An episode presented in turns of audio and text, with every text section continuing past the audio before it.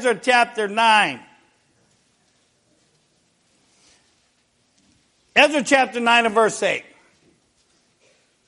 The Bible says this, and now for a little space, grace hath been showed from the Lord our God to leave us a remnant to escape and to give us a nail in his holy place, that our God may lighten our eyes and give us a little reviving in our bondage.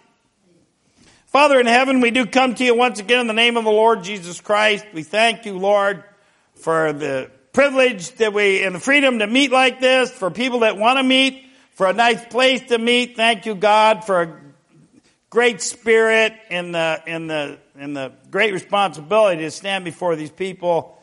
And I'm humbled by it, and I put my faith and trust completely in you to help me to say something that'll matter to anybody. So please, I pray that you'd uh, just meet with us tonight and as we wrap this up. And if there's somebody else in here that's not saved, I pray that you'd make it easy for them to see that uh, they need to get it nailed down. Amen. A lot of people, especially in the South, they know who Jesus is. But I pray that tonight perhaps someone would meet him as Savior if that's the need. I love you tonight, Lord, and I pray this in Jesus' name. What I was saying about Lord gave it back to me.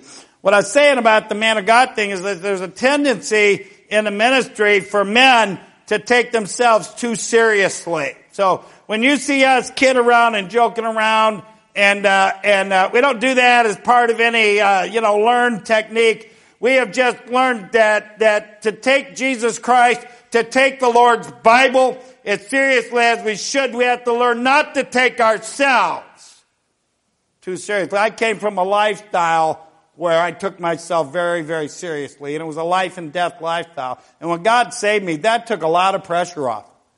Amen. We, the pressure of having to try to be something is over. All we have to do is try to acknowledge Him for who He is. That's a blessing. All right, that's what I wanted to say. Now, it says, this verse, I have used this verse. I have revival messages out of this verse. It's a great verse to springboard from because the last part of it it said, and to give us a little reviving. And, then one day I got to look it and there's like six or seven individual aspects of revival within the verse and I preached that. And, uh, but tonight there's a part of the verse that, uh, let's look at it again. And now for a little space, grace, grace has been showed from the Lord our God it says to leave us a remnant to escape. Tonight I want to preach on the remnant. There's a principle. I call it, I don't think I learned it, I might have heard it, uh, but we call it the remnant principle. Amen. Remnant means that which is left after separation, removal, or destruction. And I'm happy to report tonight that no matter how bad things got, in the in the in, in the history of God's people, uh, in regard to them going apostate, which they did several times, seriously, there was which, by the way, always led, still always leads to captivity. When the church goes, when the when God's people now the church goes apostate, like it's headed as fast as it can go, captivity is right around the corner every time. Amen. And uh, but what I'm trying to say, and I'm happy to be able to report that no matter how bad it got, there was always a faithful remnant that refused to go with the flow. And the reason that's important to me uh, is when you read Revelation chapter three. And verse 15 says, the Lord speaking, I know thy works, that thou art neither cold nor hot. I would thou wert cold or hot. So then because thou art lukewarm, neither cold nor hot, I will spew thee out of my mouth. Amen. Uh, I'm glad when I read that and, and the testimony of the Laodicean church is because thou sayest I'm rich and increased with goods and knowest not that thou art wretched and miserable. I should have wrote it down. Amen. You follow me? That's the testimony of the church age that we live in. And I'm happy because there's a principle in the Bible that teaches us that no matter how far, how far off course it gets, there has always been a few, there will always be a few that refuse to go with the flow. And that's the crowd I want to stick with. And that's a crowd, that's a crowd, bless God, I'm going to stick with. Amen. I don't want that to be my testimony that I think that I don't need anything. I need God more. The more I, the, the longer I know Him, the more I realize I need Him. Amen. And you'll do good when you get to that point too. Now it says this, I want to say this, um, it says, I would that thou wert cold or hot. Now we know what cold is. Okay, you guys don't. You think you're in winter, don't you? Oh, I'm going north tomorrow. Amen. And, and, and we're coming out of it. But let's say this. Let's say cold is 32 degrees. That's, uh, that's something you've probably never seen here. That's, that's, uh, freezing point of water. A- amen. Is that cold? 32? Right? Nod your head. You're from Idaho. You know what cold is. But how about hot? How about hot Arizona? How about, how about, you know, 120 in the shade? I got churches out in Arizona and they say, well, it was hot today. It is 119, it is 120. I say, that's why I go there in January. Are you kidding me? That's hot. 120, it, it, that's hot. 32, that's cold. But it says I would that word cold or hot and, and not lukewarm. You know what the temperature of lukewarm is? 98.6. That fits. That's the temperature of the church in the Laodicean age. Body temperature. It's all about flesh. Because I said I'm rich and increased with goods and have need of nothing. That's what happens when the flesh is running the show. And listen, I remember when the flesh was running the show, it wasn't a pretty sight. I don't want to go back to that. Amen. I want to be with those that stick with it. Amen. And so, and we know that we've got a Bible. We're Bible believers. And, uh, and, uh, but I want to uh, remind you of something. We're still capable of it. We're still capable of coming to that mentality because, uh, 2 Peter chapter 3 and verse 17 says, uh, to Peter, Peter says to these folks after talking to them about the flood, about the second coming, about the millennium, about, I mean, some deep stuff in there. And then when he gets through all that, talked about the second coming, talking, I said that, talking about the earth burning up. Global warming is scriptural at 2 Peter 3. And, uh, and then he says this at the end of the chapter. He says, ye therefore, beloved, seeing you know these things, before, beware, lest ye also, being led away with the air of the wicked, fall from your own steadfastness. So we all have to keep our guard. We know a lot of things, but we need to keep our guard up because we can fall. Amen. Amen. I'm paying ameners next time. All right. How much? no, I'm kidding. All right. So take your Bible now. Go to Malachi. That was the intro. Go to Malachi chapter 3.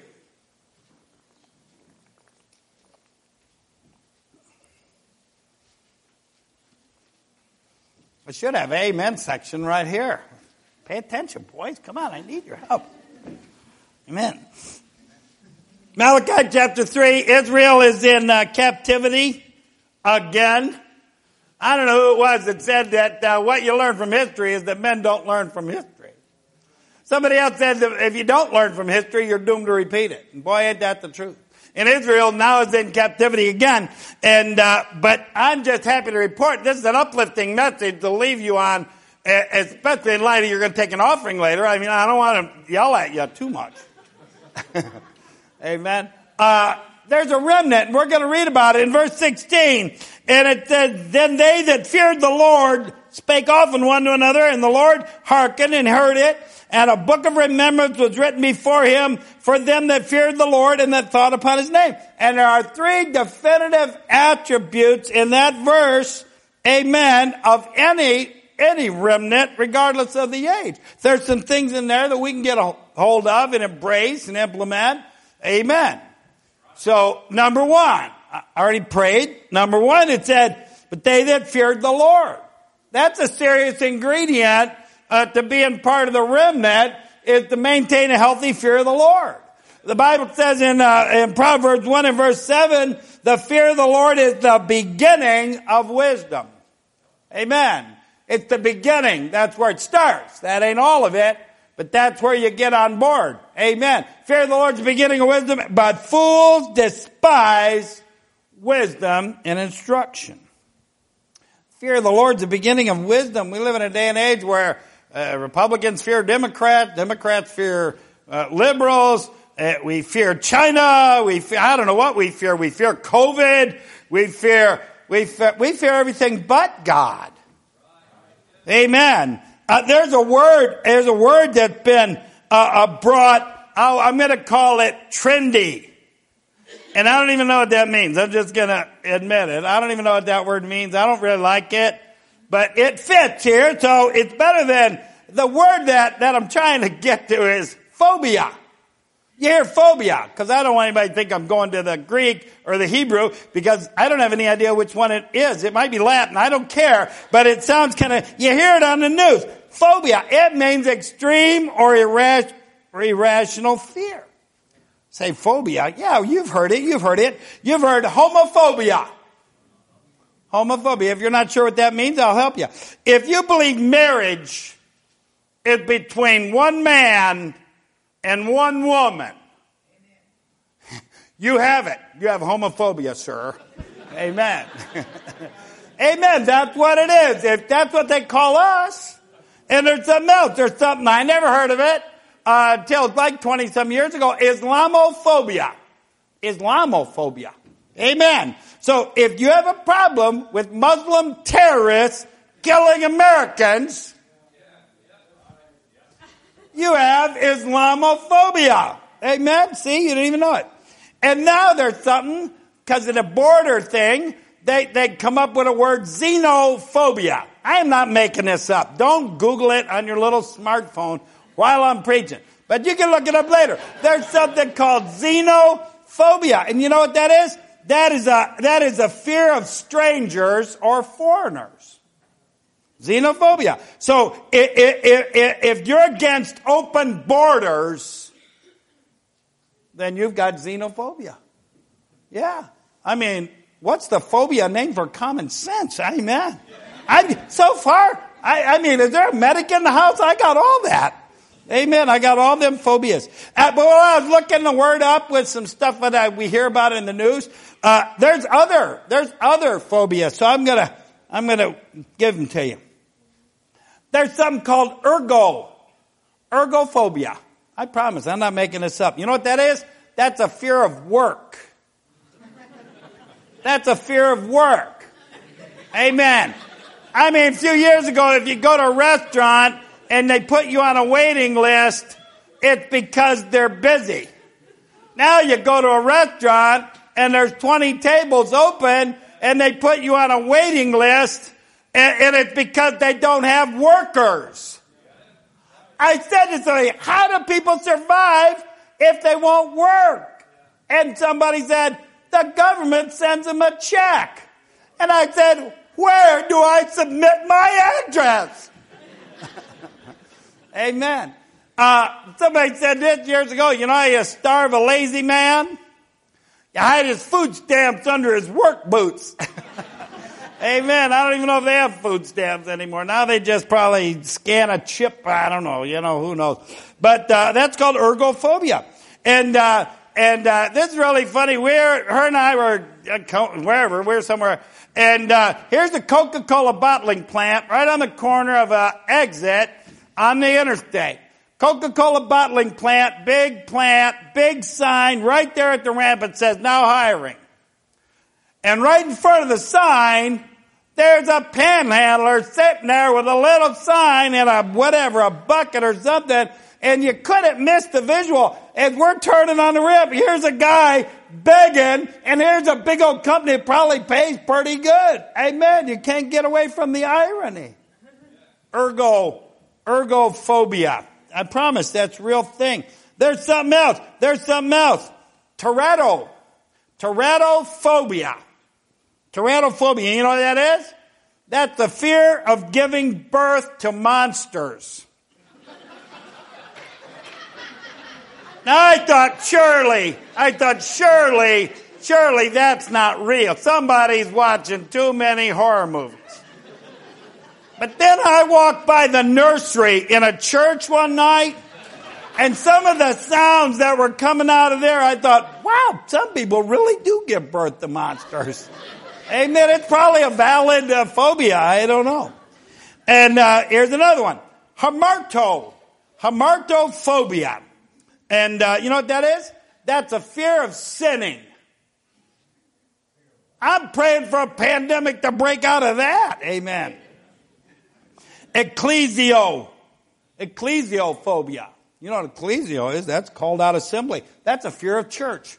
That's a fear. I, you know, that's the vaccine they need to be working on. Amen. To help the people that are afraid of going to church. Amen. And then, uh, then there's hadephobia. Hadephobia. That's a fear of going to hell. All them years in the bike gang, 41 funerals I went to, the last thing I said to every one of them was, I'll see you in hell, brother. But uh, I had done what what uh, what a lot of people do. You take the fire out of hell, and uh, it's going to be a big party. And uh, I had a magnet on the back of one of my cars that said uh, said the party in hell has been canceled due to the fire. Amen. And uh, and so I didn't think nothing about it because we just you know like again like Hollywood, like rock music, we take the fire out. Just a place where bad people are going to go. And uh, then the preacher came, and I'm in jail, and I went to a church service just to get out of my cell. And he preached out of Luke 16, and he preached on weeping, wailing, gnashing of teeth. He preached on a lake of fire. And I was too stinking proud to let some preacher think he got through to a tough guy gang member like me. But I'm going to tell you something about the Word of God. When it goes in, when the truth goes in, it ain't coming out. It's going to work. And it worked. And it chipped away. And I had, I had hadephobia for about three weeks. Boy, and I, took that Bible they gave me and I laid it on the floor next to my rack in cell 2E3 North and I asked Jesus Christ to forgive me. Amen. And I ain't had hadephobia since. Are you saved? I hope you don't have it. We got a vaccine for that. It's called the truth. Amen. All right. There's another one. I think this is the last one. Euphobia. Euphobia. You've heard the word euphoric. Euphobia is a fear of hearing good news. Now, I'll tell you why that is so tragic. Because the best news I ever heard personally was that Jesus Christ died on the cross for me so that I wouldn't end up in hell. And I'll tell you what, people that are in fear of hearing good news and never acknowledge the good news of the glorious gospel of Jesus Christ, they end up with hadephobia forever. Amen. So we're talking about phobias. We're talking about number one. We're talking about a remnant. The Bible said in our passage, a fear. Uh, uh, okay, what did it say? I got it somewhere. It said they feared the Lord. I'm in the wrong chapter. It doesn't matter. And uh, and uh, and uh, truth be known, people fear all kinds of things. People fear snakes. Amen. Let me tell you. Let me help you. Help you. I would say girls, but boys too. If you're afraid of snakes or spiders, don't tell anybody. That's exactly what they're going to tease you with. Don't do it. Don't do it. Some people are afraid of closed spaces. Claustrophobic, right? Right? I had an MRI done when I was in jail. I had Bell's palsy. And, uh, and so I, am there at the hospital and the marshals are there and they had to take the handcuffs off. And, uh, I'm, they're going to put me in this coffin like thing, this MRI. Some of you have had them. And it was pretty close. It's, it's definitely the most close I ever been to being in a coffin. And then they said to me, they said to me, all right, all right, if, if, if it's going this affect people differently and it's going to get loud. And if you get scared, you push the button. They gave me a panic button. And when they're rolling me in there, I thought to myself, I will die in there before I push that button. I don't care how scared I get. Amen. Amen. Some people are afraid of closed spaces. Some people are afraid of heights. A lot of people are afraid of heights. Amen. I was a paratrooper in the United States Army. You know what people say to me? I could never jump out of airplanes. I, am afraid of heights.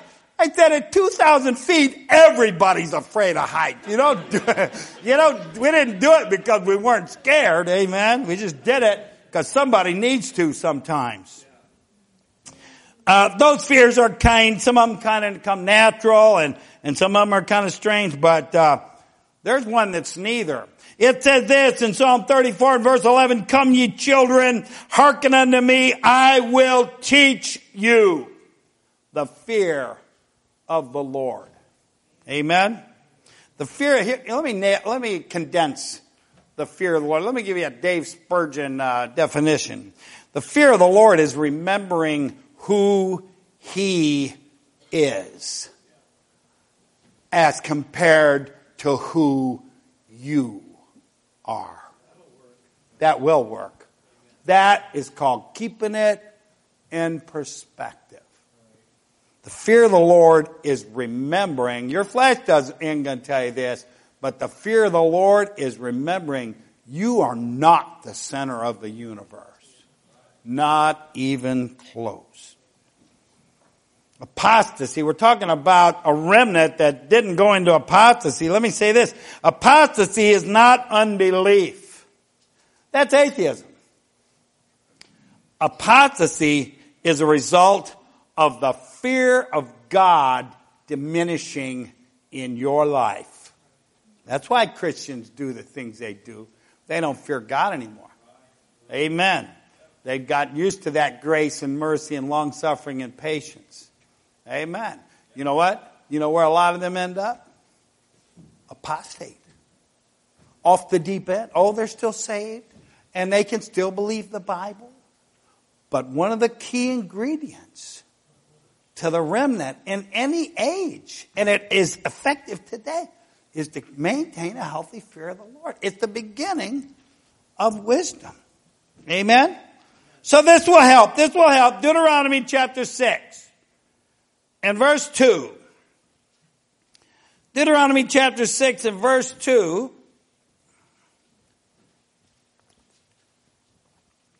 says this, that thou mightest fear the Lord thy God to, watch this, to keep all his statutes and his commandments, which I command thee, thou and thy son and thy son's son. That's why your testimony is so important. All the days of thy life, and that thy days may be prolonged, that thou mightest fear the Lord the evidence is keeping all his statutes and commandments. Psalm 111 and verse 10 says this, the fear of the Lord is the beginning of wisdom, a good understanding, have all they that do his commandments. His praise endureth forever. So how seriously, we sing about it, we wave it, how seriously you take the word of God is a pretty good indicator of how much you fear the Lord. Amen. You want to be part of the remnant, number one ingredient was fear of the Lord. And then, then I'm going to have to find my, the text now so I can read it. And I'm going to read it. And the verse, and then it said, if Malachi 3.16 said, then they that feared the Lord, and then it says this, spake often one to another. Spake often one to another. You know what another ingredient to the remnant is? Fellowship fellowship. It is important to fellowship with other Christians. Acts chapter 11 and verse 26, the Bible said, and the disciples were called Christians first in Antioch. Amen. And uh, this remnant, this remnant at the early church, they had to be a tight knit group because they didn't fit in anymore with the inhabitants of the place they lived. They weren't of a different culture, a different color, a different language. What changed was spiritual. Therefore, if any man be in Christ, he's a new creature.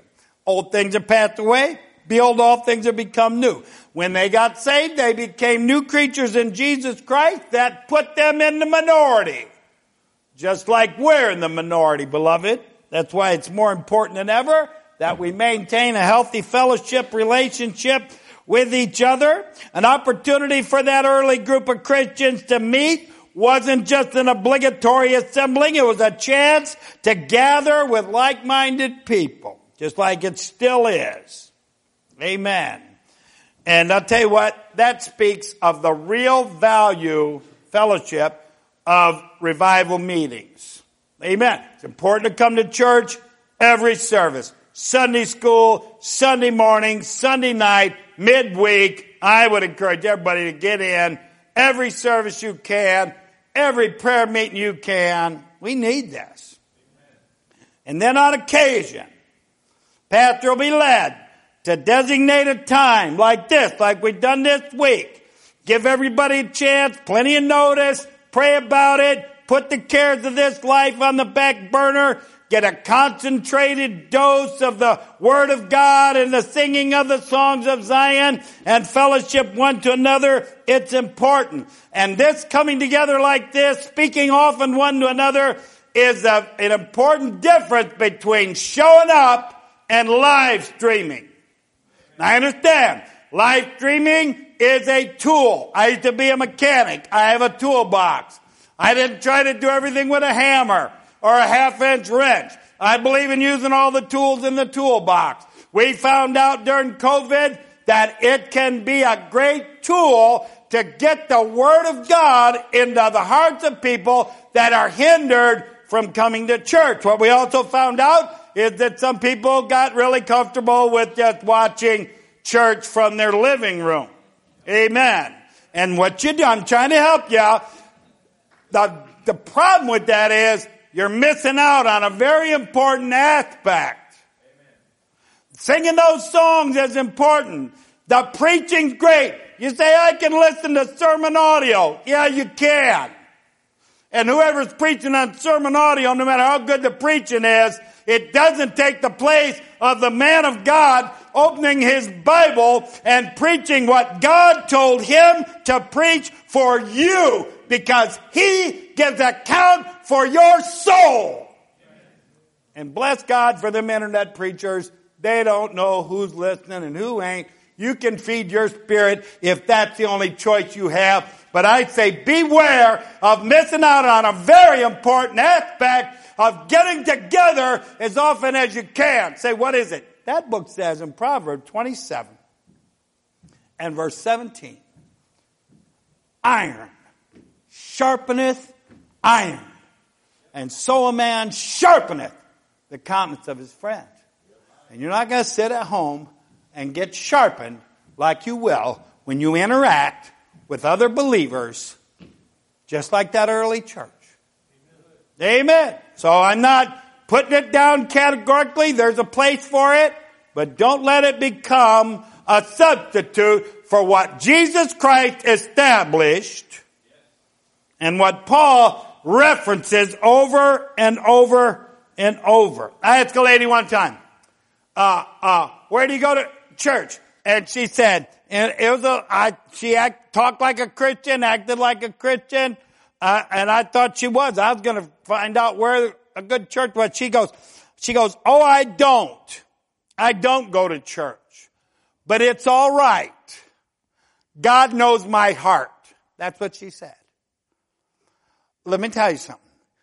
It's not all right to not be where God has told us clearly that you should be, if you can be.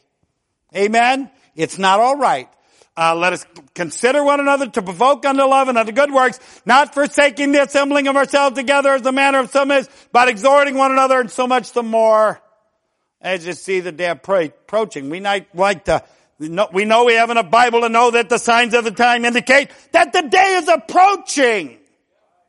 And I, this world doesn't know, have any idea what that's talking about. And I dare say that there's a lot of churches in America today. They also don't have any idea what day that is. It is what it is, but you do. And an empty pew does not exhort anyone. On the contrary, it will discourage.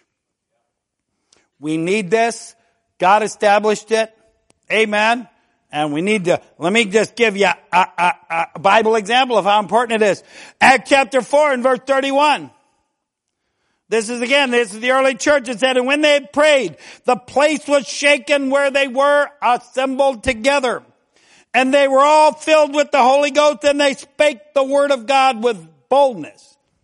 The evidence of the filling of the Holy Ghost is speaking the Word of God with boldness, contrary to whatever else you might have heard. It ain't barking like a dog. It ain't babbling in some unknown tongue. The evidence of the filling of the Holy Ghost is speaking the Word of God with boldness. Three things you see in those verses, that verse that I just read. Number one, it mentions the Word of God. it mentions prayer and it mentions uh, being assembled together. My pastor told me as a young Christian, he said, David, if you want to make it, he's not talking about making it to heaven. I'm already saved. I'm no more saved now than I was then. He said, if you want to make it, if you want to finish your course, like Paul did, he said three things. I like it simple. I don't like it complicated. I like it where you can grasp it. He said, stay in the book, stay on your knees, and stay in church. And I got a hold of it, and I did it, and I'm still doing it. And I intend to keep doing it because I want to make it. And I don't take it for granted that I will. That's why I got, that's why God give me her because she's not going to let me backslide even if I wanted to.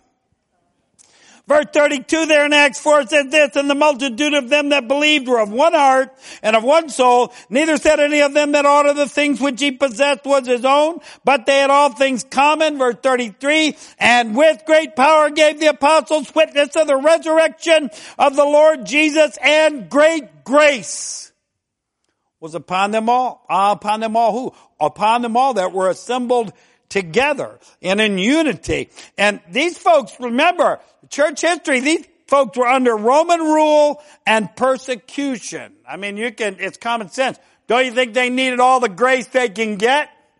Sure. in this nearly godless world that we live in right now, don't you and I need all the grace we can get? It's not a secret formula. It's an important overlooked aspect of the formula for success that the Lord gave the remnant to survive in any age. And it was fellowship. They spake often one to another. And then the verse goes on and says, and we're talking about Malachi 3, and it said this, and the Lord, they spake of one another, and the Lord hearkened and heard it had a book of remembrance, excuse me, was written before him for them that fear the Lord. And then it says this, and they thought upon his name. Number three, I want to leave you with this tonight. The importance of staying focused. They thought upon his name. 2 Corinthians chapter 10 and verse 4 tells us this. For the weapons of our warfare are not carnal, but mighty through God to the pulling down of strongholds, casting down imaginations, and every high thing that exalteth itself against the knowledge of God, and bringing into captivity every thought to the obedience of Christ. We need to learn to stay focused. Preacher emphasized the importance of that last night and mentioned some of the things that uh, that are very successful in getting us unfocused. Let me put it like this. Deeds originate in the mind. Things come into the mind, whatever puts them in. Sometimes they cook for a while. Amen. Sometimes they don't. Sometimes you'll get a thought and act on it. Next thing you know, you're doing something you shouldn't have done. But everything starts right here, beloved. Amen. And uh, the Bible says in Isaiah 26 verse 3, Thou will keep him in perfect peace whose mind is stayed on thee because he trusteth in thee. An important aspect of, of every remnant, and including today, was to stay focused. Whether under persecution or captivity, they knew their spiritual survival uh, depended on staying focused on the Lord, not dist- not distracted by the cares of. You really don't think the cares of this life are something that's like new to the human experience. There's always been opposition to living for God. Amen. And it isn't always spiritual. Your flesh isn't interested in living for God. Your flesh isn't interested in setting its affection on things above. It wants the nasty now and now. See, feel, touch, hear, taste. All them five senses all had to do with this. And we need to stay focused. That's why, that's why there's so much input from every direction. And that's why we need to get together as often as we can. Amen. And stay focused, encourage one another to stay focused on the Lord. Why? Because your spiritual survival depends on the same thing. Staying focused. It's a significant characteristic of any remnant. They thought upon his name. And if you don't want to end up in the apostasy of Revelation 3, which is going on all around us, you need to stay focused. Amen? Three things. Not hard. Very simple. The text again said this, uh, Malachi 3.16, Then they that feared the Lord spake often one to another, and the Lord hearkened and heard it.